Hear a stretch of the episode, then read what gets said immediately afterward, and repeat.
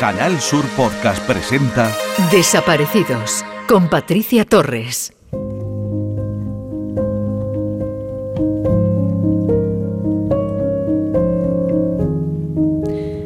Paco Molina, Malén Rodríguez, Jeremy Vargas, Marta del Castillo, David Guerrero, Sara Morales, Juan Pedro Martínez, Josué Monge, Caroline del Valle. Estos son algunos de los nombres y apellidos de menores que desaparecieron sin dejar rastro. Sus padres y madres los buscan desesperadamente. Nunca pierden la esperanza de volver a ver a su hijo o hija desaparecida. Pero en algunos casos parece haberse enquistado, no se producen avances, ni hay pistas que permitan a la familia vislumbrar un final. Nadie está preparado para la desaparición de un hijo o hija. Ellos intentan mantener siempre su mente ocupada para no pensar. Participan de manera activa en distintas asociaciones en las que colaboran, apoyando a otras familias que están viviendo su mismo calvario. Y por supuesto, no paran de reclamar en los medios de comunicación mayor apoyo de las instituciones políticas.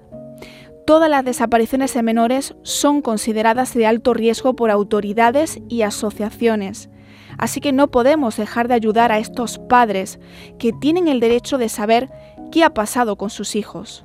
No podemos dejarlos solos, porque ellos no viven, sino que sobreviven con un dolor permanente que supone la ausencia de la persona más importante de su vida.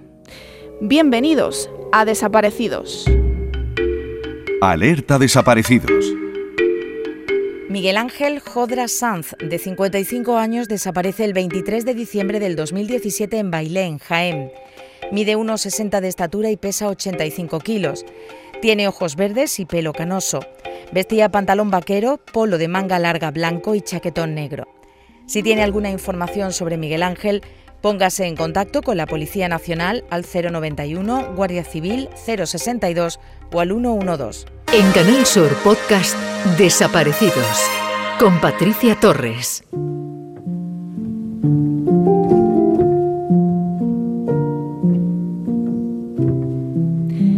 Caroline del Valle tenía 14 años cuando desapareció en las inmediaciones de una discoteca en la zona ermítica de Sabadell, en Barcelona, el 14 de marzo de 2015. Según las declaraciones de sus amigos, le perdieron la pista cuando huían de una redada de los Mossos d'Esquadra. La última persona que la vio, y principal sospechoso para los Mossos, fue un chico llamado Justin. Declaró ante la juez que Caroline se escondió debajo de un coche y que no la volvió a ver. Pero meses después dio otra versión y aseguró que varios chicos la perseguían. En 2018, el caso de esta joven se archivó por falta de pruebas. La familia no pierde la esperanza de que Caroline aparezca algún día, a pesar de que los Mossos d'Esquadra hayan calificado el caso de homicidio con ocultación de cadáver. Hoy contamos en este espacio con la madre de Caroline, Isabel Movilla. Bienvenida y gracias por estar hoy en Desaparecidos. Hola, buenas tardes, Patricia. Isabel, en primer lugar, ¿cómo estás? ¿Cómo está la familia? Y si se ha producido algún avance en la investigación por la desaparición de tu hija. Bueno, pues estar es muy difícil.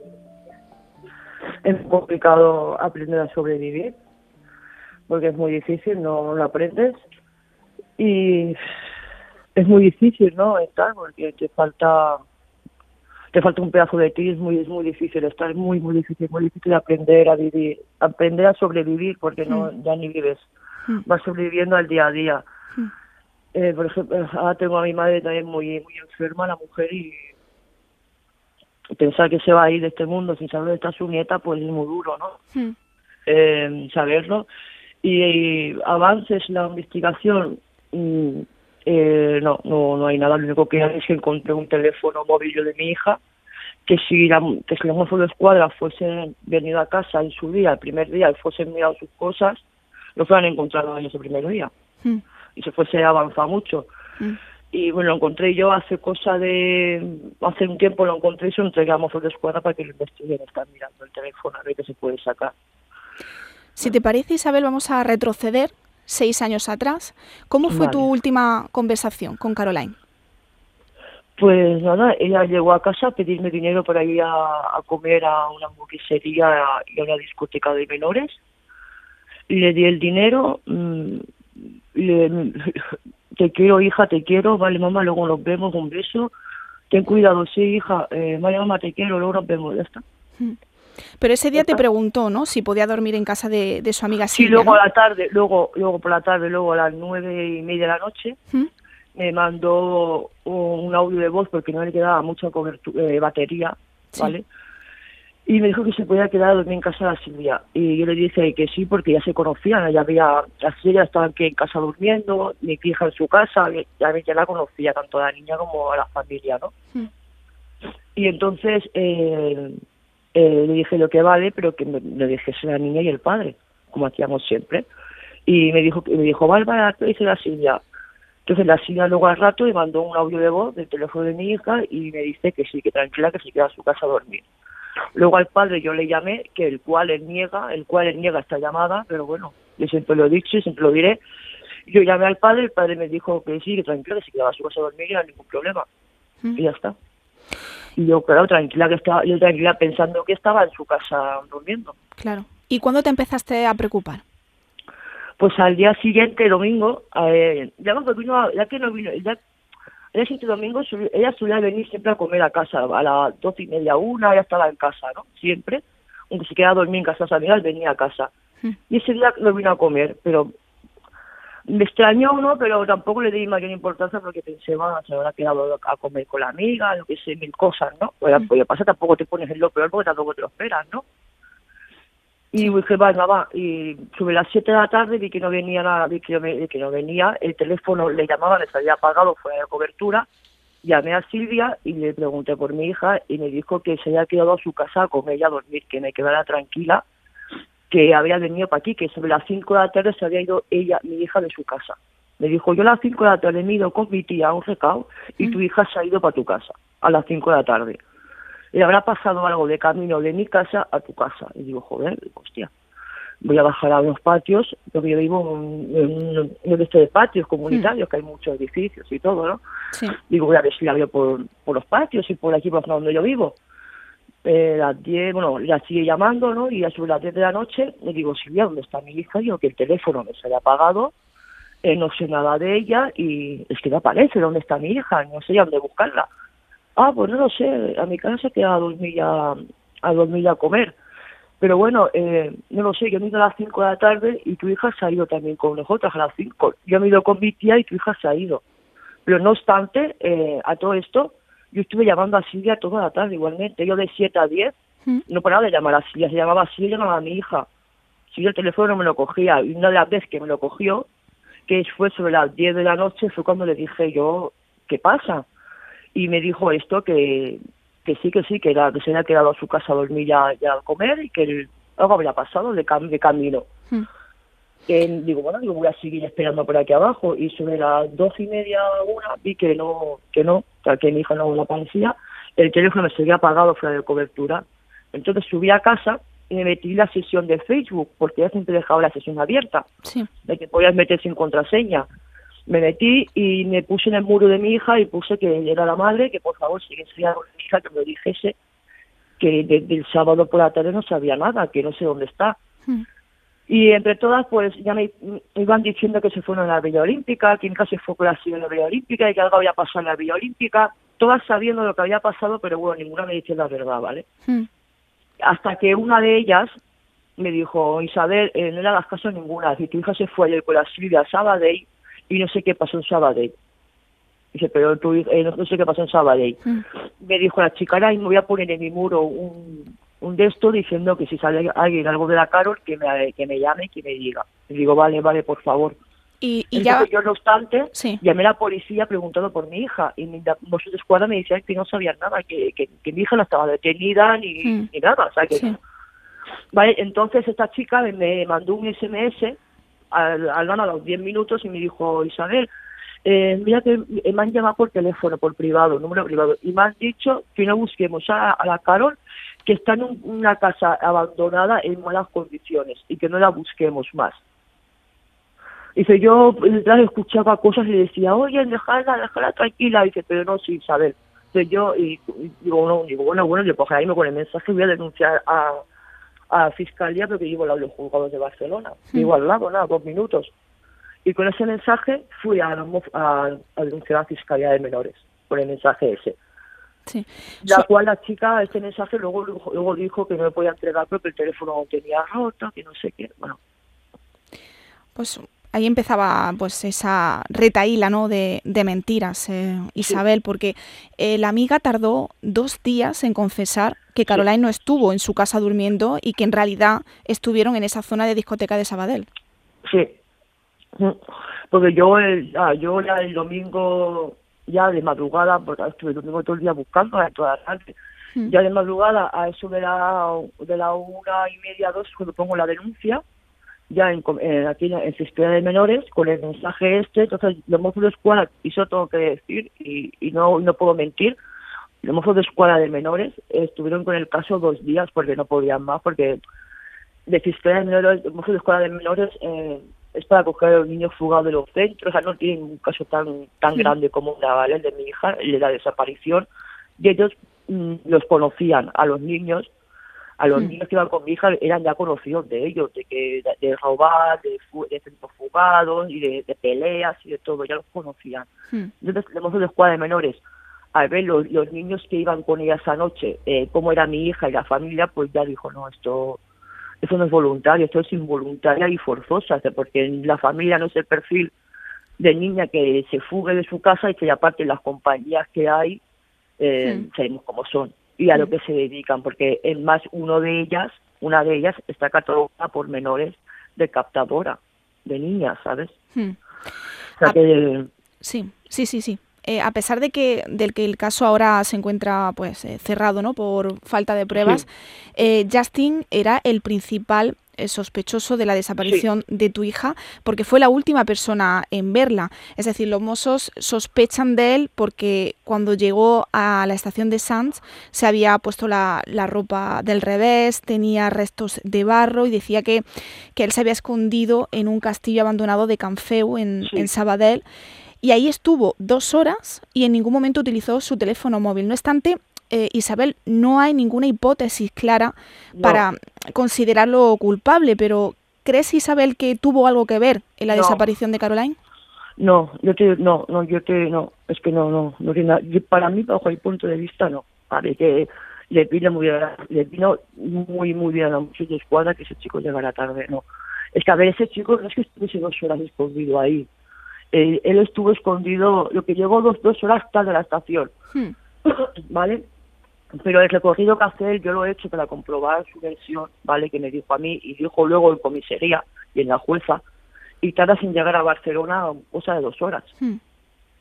Porque va en ferrocarriles, 1 hora y pico, luego hace transporte y tarda mucho en llegar a Sánchez. No va como ellos, que es directo.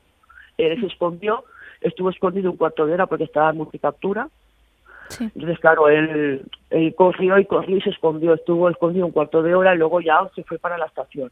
Y movimiento telefónico, sí que tuvo movimiento telefónico, le llamaron por teléfono. Y las antenas repetidoras sitúan a él en una zona y a mi hija en otra, ¿sabes? Lo que te quiero decir es que yo no creo que él tuviese nada que ver, porque es que es más, mi hija hace la última llamada a las 6:05 de la madrugada y se la hace a Nis. A otra amiga que iba en el tren, sí. Entonces, pero nosotros sospechamos porque esa noche se ve que llegó un coche rojo, ¿vale?, con matrícula francesa, ¿vale? Y salieron del coche 3 marroquíes, ¿vale? Y a los chicos, esto es una versión que han dado los chicos también en un programa de televisión, en el programa de desaparición de televisión española. Sí. ¿Vale? Se ve que a los chicos les sorprendió, bueno, les pareció un poco raro, ¿no?, que los chicos estos llegaran, ¿vale?, porque venían bien vestidos, abrían el coche y música gratis y bebida gratis para todos, ¿no?, para toda la gente que estaban ahí. Pero decían que como eran amigos de la NIS o conocidos de la NIS, de la chica esta que me llamó por teléfono, ¿vale?, pues que tampoco le dieron mayor importancia, ¿no? Que estaban de fiesta y mira, y estuvieron con ellos. Y se ve que estos chicos estuvieron diciéndole cosas a mi hija, ¿vale? Esa es la segunda versión que dio Justin, ¿no? Sí, sí, en el programa de Desaparecidos. O sea, dio Justin y dos chicos más. Sí. Y entonces, claro, pues se sospecha de que, vamos, nosotros, la familia, sospechamos de que llamara a Anis, porque no Cubana tenía que haber llamado a Silvia, o haberme llamado a mí en un momento dado, ¿sabes? Claro. Entonces, claro, se sospecha de que llamara a Anis porque estaría con los amigos de Anis en el coche, porque mi hija lo tenía para volver para Barcelona. Y la llamada fue las situadas antirrepetidoras alrededor de la estación de Sabadell Sur, de Renfe. Isabel, ¿qué crees que han hecho mal los Mossos en la investigación de la búsqueda de tu hija? Todo. Todo, no han hecho nada. Sinceramente, mira, la hipótesis del Mossos d'Esquadra es que Justin le daría un golpe a mi hija, tenía relaciones sexuales o no, consentidas o no, no se sabe. Esos son suposiciones del Mossos d'Esquadra, ¿eh? Le darían un golpe a mi hija, la tiraría al contenedor, le caería el camión de la basura, la trituraría, la tiraría al vertedero. Y que en el vertedero no se busca porque es muy complicado buscar en un vertedero. Y luego pongo la tele y veo cómo buscan en el vertedero a Marta Calvo, al otro y al de la moto, y dices, ¿y por qué a mi hija no la buscan como buscan a otros? No sé qué responderle, Isabel. ¿Sabes? Porque es lo mismo, un vertedero es lo mismo el de Cataluña que el de Valencia. Claro, claro. ¿Por qué no buscan a mi hija también ahí? Como han buscado a Marta del Castillo, que la han buscado hasta la saciedad. ¿Por qué no han hecho con mi hija? Porque con mi hija no han hecho nada. Ya te digo que yo entregaba un teléfono. Sí. Y ese teléfono lo usó mi hija un mes antes de desaparecer. Si el teléfono fuese a venir la policía a mi casa y fuese mirado sus cosas como tenían que haber hecho al principio, fuesen a encontrar el teléfono este hace 6 años. Porque los Mossos tampoco llegaron a inspeccionar la habitación de Caroline, nada. Tampoco se intervino su ordenador. No, nada. El ordenador lo entregué yo por petición familiar. Todo lo que se ha hecho es por petición familiar. La búsqueda de perros en el castillo de Can Feu por la policía canina fue así por petición familiar, porque dije, o la hacéis vosotros o la hago yo. Todo lo que se ha hecho ha sido por petición familiar, todo. Porque no. Aparte de esa investigación oficial realizada por los Mossos, tú siempre también has investigado de forma paralela por las calles de Barcelona, por las calles de Sabadell. ¿Qué pudiste averiguar? Pues que el mundo donde se había metido a mi hija era muy malo. Las compañías eran muy malas, las compañías. Muy malas. Cuando me di cuenta de que me estaba metida en esa vida, realmente como eran las niñas, dije, madre mía. Además, tu madre le dijo días antes de la desaparición a Caroline que no le gustaba sus amistades, ¿no? Dije yo. Ah, tú. Yo yo la que le dije que no me gustaban las compañías que habían tirado, que iba con chicos, con personas árabes, con gente árabe que tuviera cuidado, porque era la época que se llevaban a muchas niñas para... Una época que hace 7 años que se llevaban a muchas niñas para hacerse de esto de... para radicarlas, ¿vale? Sí. Para utilizarlas como mujeres de ellos, ¿no? Digamos. Y hubo una época que se llevaron a muchas niñas, tanto del Reino Unido como de España. Y entonces a mí me daba miedo porque yo, a ver, no lo que supera al 100%, pero bueno, algo sospechaba yo, ¿no? Pero tampoco pensaba yo que llegaría hasta este punto. Yo pensaba que sí, que iría con árabes, como yo he ido también de pequeña, que tengo amigos y conozco gente, pero yo no pensaba que llegasen hasta el punto que llegaron. Yo he recogido las primeras palabras que dijo Silvia, entre lágrimas, mucho tiempo después de la desaparición de Caroline. Ella dice, me arrepiento de no haber dicho la verdad antes. Si lo hubiese dicho, todo podría haber sido más fácil desde el primer momento. Yo no tengo la culpa. No quiero que aparezca y sea mi amiga. Quiero que aparezca y esté con su familia. ¿Qué sientes, Isabel, cuando escuchas esto? Porque es una falsa, es que me hierve la sangre, me hierve la sangre porque es que ella sabe todo, ella y Anis son la clave de todo, las dos, si las dos hablaran, es que se arreglarían muchas cosas, porque ella sabía lo que iba a pasar, porque fue ella la que se llevó a mi hija a Sabadell. Porque mi hija, en teoría, no se quedaba, en teoría iba a la discoteca y volvía, ¿vale? Y hace como mucho se pensaba, porque le dijo la Silvia, de que iban a ir ese fin de semana a la Villa Olímpica. Y mi hija se pensaba que iban a ir a la Villa Olímpica. Sí. Y cuando ya me dijo a mí mi hija que se quedaba a su casa a dormir, ya fue cuando le dijo la otra que iban a Sabadell, que se iban a pasar bien, que esperan, que se iban... Y mi hija le dijo, lo sé por los niños, que han por otras declaraciones, ¿eh? Yo sé que hay niños que declaraban que mi hija le dijo que no, porque estaba muy lejos, nunca había ido, ¿no? Sí. Y le dijo, sí, ya, pues igualmente te tienes que quedar conmigo a dormir, y yo no voy a Sabadell. Mi tía va para allí también, luego nos venimos juntas con mi tía. Tranquila que mi tía va a estar. Y entonces, pues mi hija se fue con ella. Sí. A ver, luego a la hora de volver, ella sabiendo que mi hija no estaba en el tren, sabiendo que estaba en Sabadell, no tenía ni un duro para volver, la dejó tirada en Sabadell. Hemos hablado de ese círculo, de esas amistades que tenía Caroline, pero yo quiero conocer un poco más a tu hija. ¿Cómo es? Bueno, mi hija, te digo, era por el raro, yo dejé una niña inocente, ahora mismo a día de hoy no sé cómo estará, ¿no? Si tendrá esa inocencia que tenía antes o no. Pero era uno muy inocente, muy alegre, siempre estaba cantando, riendo, siempre estaba por aquí, por los patios, bueno, todo el mundo la conoce, era una niña muy sociable, tenía mucho carácter, porque tiene que tener mucho carácter, era muy... O sea, ya te digo que la pandilla, era ella la jefa, la que llevaba, tenía mucho carácter, era muy muy fuerte de carácter. Y la niña, un payaseta, siempre estaba cantando, riendo, saltando, bailando. Siempre estaba riendo, siempre estaba riendo, siempre. Muy cariñosa, muy familiar, muchísimo. Muy miedosa, le daba miedo muchas cosas, le daba miedo casi todo. No sé. Por si no fuera poco el sufrimiento que estás viviendo, Isabel, habéis tenido que soportar avistamientos falsos, sí, desarmados, ¿no? Que han querido jugar con vuestro dolor.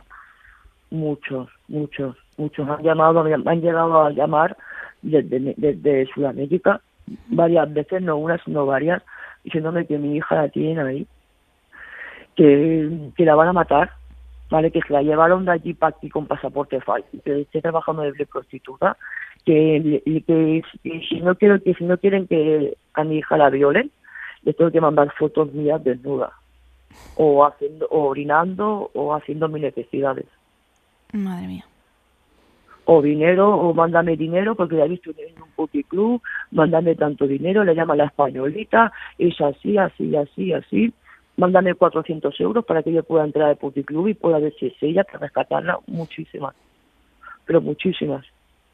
A mí y incluso a gente del grupo de mi hija de Facebook que tenemos, las han visto que estén implicadas, que compartan y todo. Hasta esas personas les han llamado por teléfono para decirle que tenemos a Caroline del Valle. O me mandas esto o la matamos. La gente, pues, ir a la comisaría y denunciar. Me han llamado y decir la policía, tranquila, que estos son timos. Madre mía, qué sinvergüenza. Pero muchísimos. Bueno, y videntes. Y videntes, bueno, no te quiero contar la de videntes que han salido, que me han escrito, que, bueno, de todo. Insultándome, bueno, es más, escribí una cuenta falsa de mi hija, de Twitter, ¿sí? Que se llamaba... Claro que está bajo tierra, ¿vale? Y en esa cuenta hacía cada fotomontaje de mi hija, de un cuerpo de un cadáver en descomposición y la cara de mi hija. O ahora Carol estará bajo tierra, seguro que Vodafone tiene cobertura, o cosas así raras, a la Carol la han matado, yo qué sé, cosas raras, tiran. Con mi hijo pequeño, le hacían fotomontajes de él, lo insultaban y ponían, ahora voy a hacerle cosas a mi hermana muerta. Isabel, ¿ha denunciado todo esto? Sí, he denunciado todo esto con número y con todo, ¿eh? Fui a la comisaría, denuncié la comisaría, no me han juzgados, denuncié, pero nada. sufrimiento gratuito, por lo visto. Y yo denuncié una, lo denuncié 3 veces, porque fueron 3 cuentas. Mm. Y imágenes muy fuertes y cosas muy fuertes que decían. Y nada. De verdad que no tengo palabras para lo que estás relatando, porque esto lo están sufriendo muchos familiares y que también desde aquí denunciamos, ¿no? Sí. Estas situaciones que estáis viviendo, ¿no? Pese a ese dolor, ¿no?, que estáis sufriendo, tenéis que también aguantar estas, no sé, ni cómo decirlo, ni cómo definirlo, Isabel. No tiene definición. Lo que sí que tendrían que ser más duros con ellos, ¿sabes? Porque sí, no tendría que ser gratuito este dolor. Hmm. Porque eso me conllevó mucho, estuve mucho tiempo fatal. Claro. Porque eso corrió por las redes sociales y todo el mundo lo veía y todo el mundo me decía, es que yo lo pasé muy mal. Claro. Y es que aparte son imágenes que están. No se pueden borrar, están en internet esas imágenes, ¿sabes lo que quiero decir? ¿O? Pues eso se debería de borrar, de eliminar de las páginas. Claro, la justicia tendría que ser más dura, porque no puede ser esto. Hmm. Que denuncie, sí que nada. La gente no puede ser que tenga la gente ese derecho. 6 años después de la desaparición de Caroline, como tú antes expresabas, sigues lamentando la falta de colaboración de los amigos durante la investigación, y la familia también pidió a los Mossos que se produjese un careo, ¿no?, entre las menores, pero que nunca se llegó a aceptar. Sí, no. Es que todo lo que hemos solicitado ha sido denegado, todo. Solicitemos un careo de las niñas para ver que mentía, ¿no? Y es que todo fue denegado, todo. También solicitemos que declararan los 3 chicos que declararon en el programa de televisión. Sí. También fue denegado. Bueno, es que ahí la audiencia se pasó, porque denegó mintiendo. O sea, para denegar mintieron. Sí. O sea, ahí fue un fallo grave de la audiencia de Barcelona, porque mintió para denegar una cosa. Y es que... Pero bueno, denegaron, es que todo me han denegado. También solicité hasta en 6 ocasiones que entrara la Policía Nacional o Guardia Civil a investigar el caso. Sí. Porque en Cataluña es competencia de Mossos d'Esquadra, entonces para que entre otro cuerpo del Estado tienen que dar Mossos d'Esquadra permiso, digamos, ¿no? Sí. Si no pueden entrar ni pueden hacer nada. Y yo solicité a la jueza hasta en 6 ocasiones que, por favor, que dejasen entrar o a Policía Nacional o a la Guardia Civil a investigar el caso, porque, a ver, tienen más trayectoria, tienen, no sé, ¿no? Es diferente. Y también lo denegado, es que todo lo que se solicitase se denegaba. Obviamente lo peor de estos años para la familia pues han sido esos silencios y esas mentiras de esa supuesta pandilla de amigos. Para terminar, Isabel, no sé si hay algo que se nos haya quedado en el tintero que quieras comentar, algo que quieras apuntar o algún mensaje que quieras enviar. Aquí tienes los micrófonos de Canal Sur Radio a tu disposición. Bueno, lo que sí que quisiera decir, sobre todo porque es que siempre se me olvida decirlo, por favor, es agradecer a toda la gente que está en el grupo de mi hija, tanto de Facebook como en las redes sociales, ¿vale? Y a la gente que está apoyándome con esto, con el grupo de mi hija que está. Que de verdad que muchísimas gracias, porque el apoyo de esta gente te hace muchas veces tirar para adelante, porque ahí me siento muy arropada, y quisiera agradecer todo lo que hace y lo que han hecho. Y algún mensaje, que si alguien supiera algo, que ya van para 7 años, que ya el 21 de noviembre va a ser 21 años, no sé, por privado, cualquier cosa, no sé, una carta, cualquier cosa. Yo nunca iba a decir la persona que lo dijese, pero saber algo. Sí. Pues ojalá ese mensaje llegue al destinatario. Isabel, de nuevo agradecerte que hayas estado hoy en Desaparecidos. Sabes el cariño que te tengo, gracias porque siempre me has tenido muy presente, me has informado de todas las manifestaciones que has hecho para que nadie olvide a Caroline. Yo no he podido desplazarme a Barcelona por motivos laborales, pero lo tengo pendiente y espero que pronto nos volvamos a ver y darte un enorme abrazo. Así que gracias por tu generosidad y te mando un beso muy grande y mucha fuerza. Muchas gracias, Patricia, a ti por acordarte de mi hija y no olvidarla, a ti. A ti, Patricia, a ti.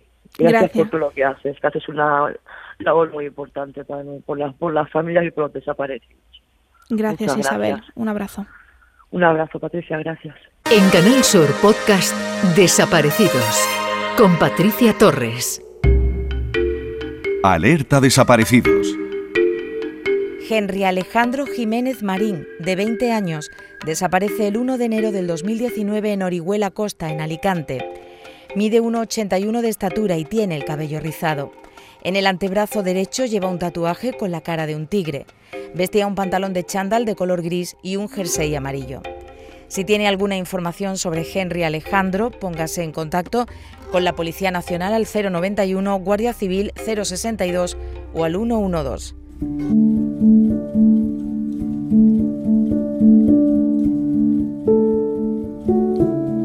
Y esto ha sido todo por hoy. Seguimos pendientes de todas las alertas que están activas en este momento por desapariciones y, por supuesto, seguimos realizando un seguimiento informativo de aquellas desapariciones de larga duración. No olviden que también tiene una cita todos los miércoles en directo a partir de las 5:30 en la tarde en Tu Búsqueda, en el programa de la tarde de Canal Sur Radio con Mariló Maldonado. Gracias por escucharnos y les espero en la próxima entrega de Desaparecidos. En Canal Sur Podcast han escuchado Desaparecidos con Patricia Torres.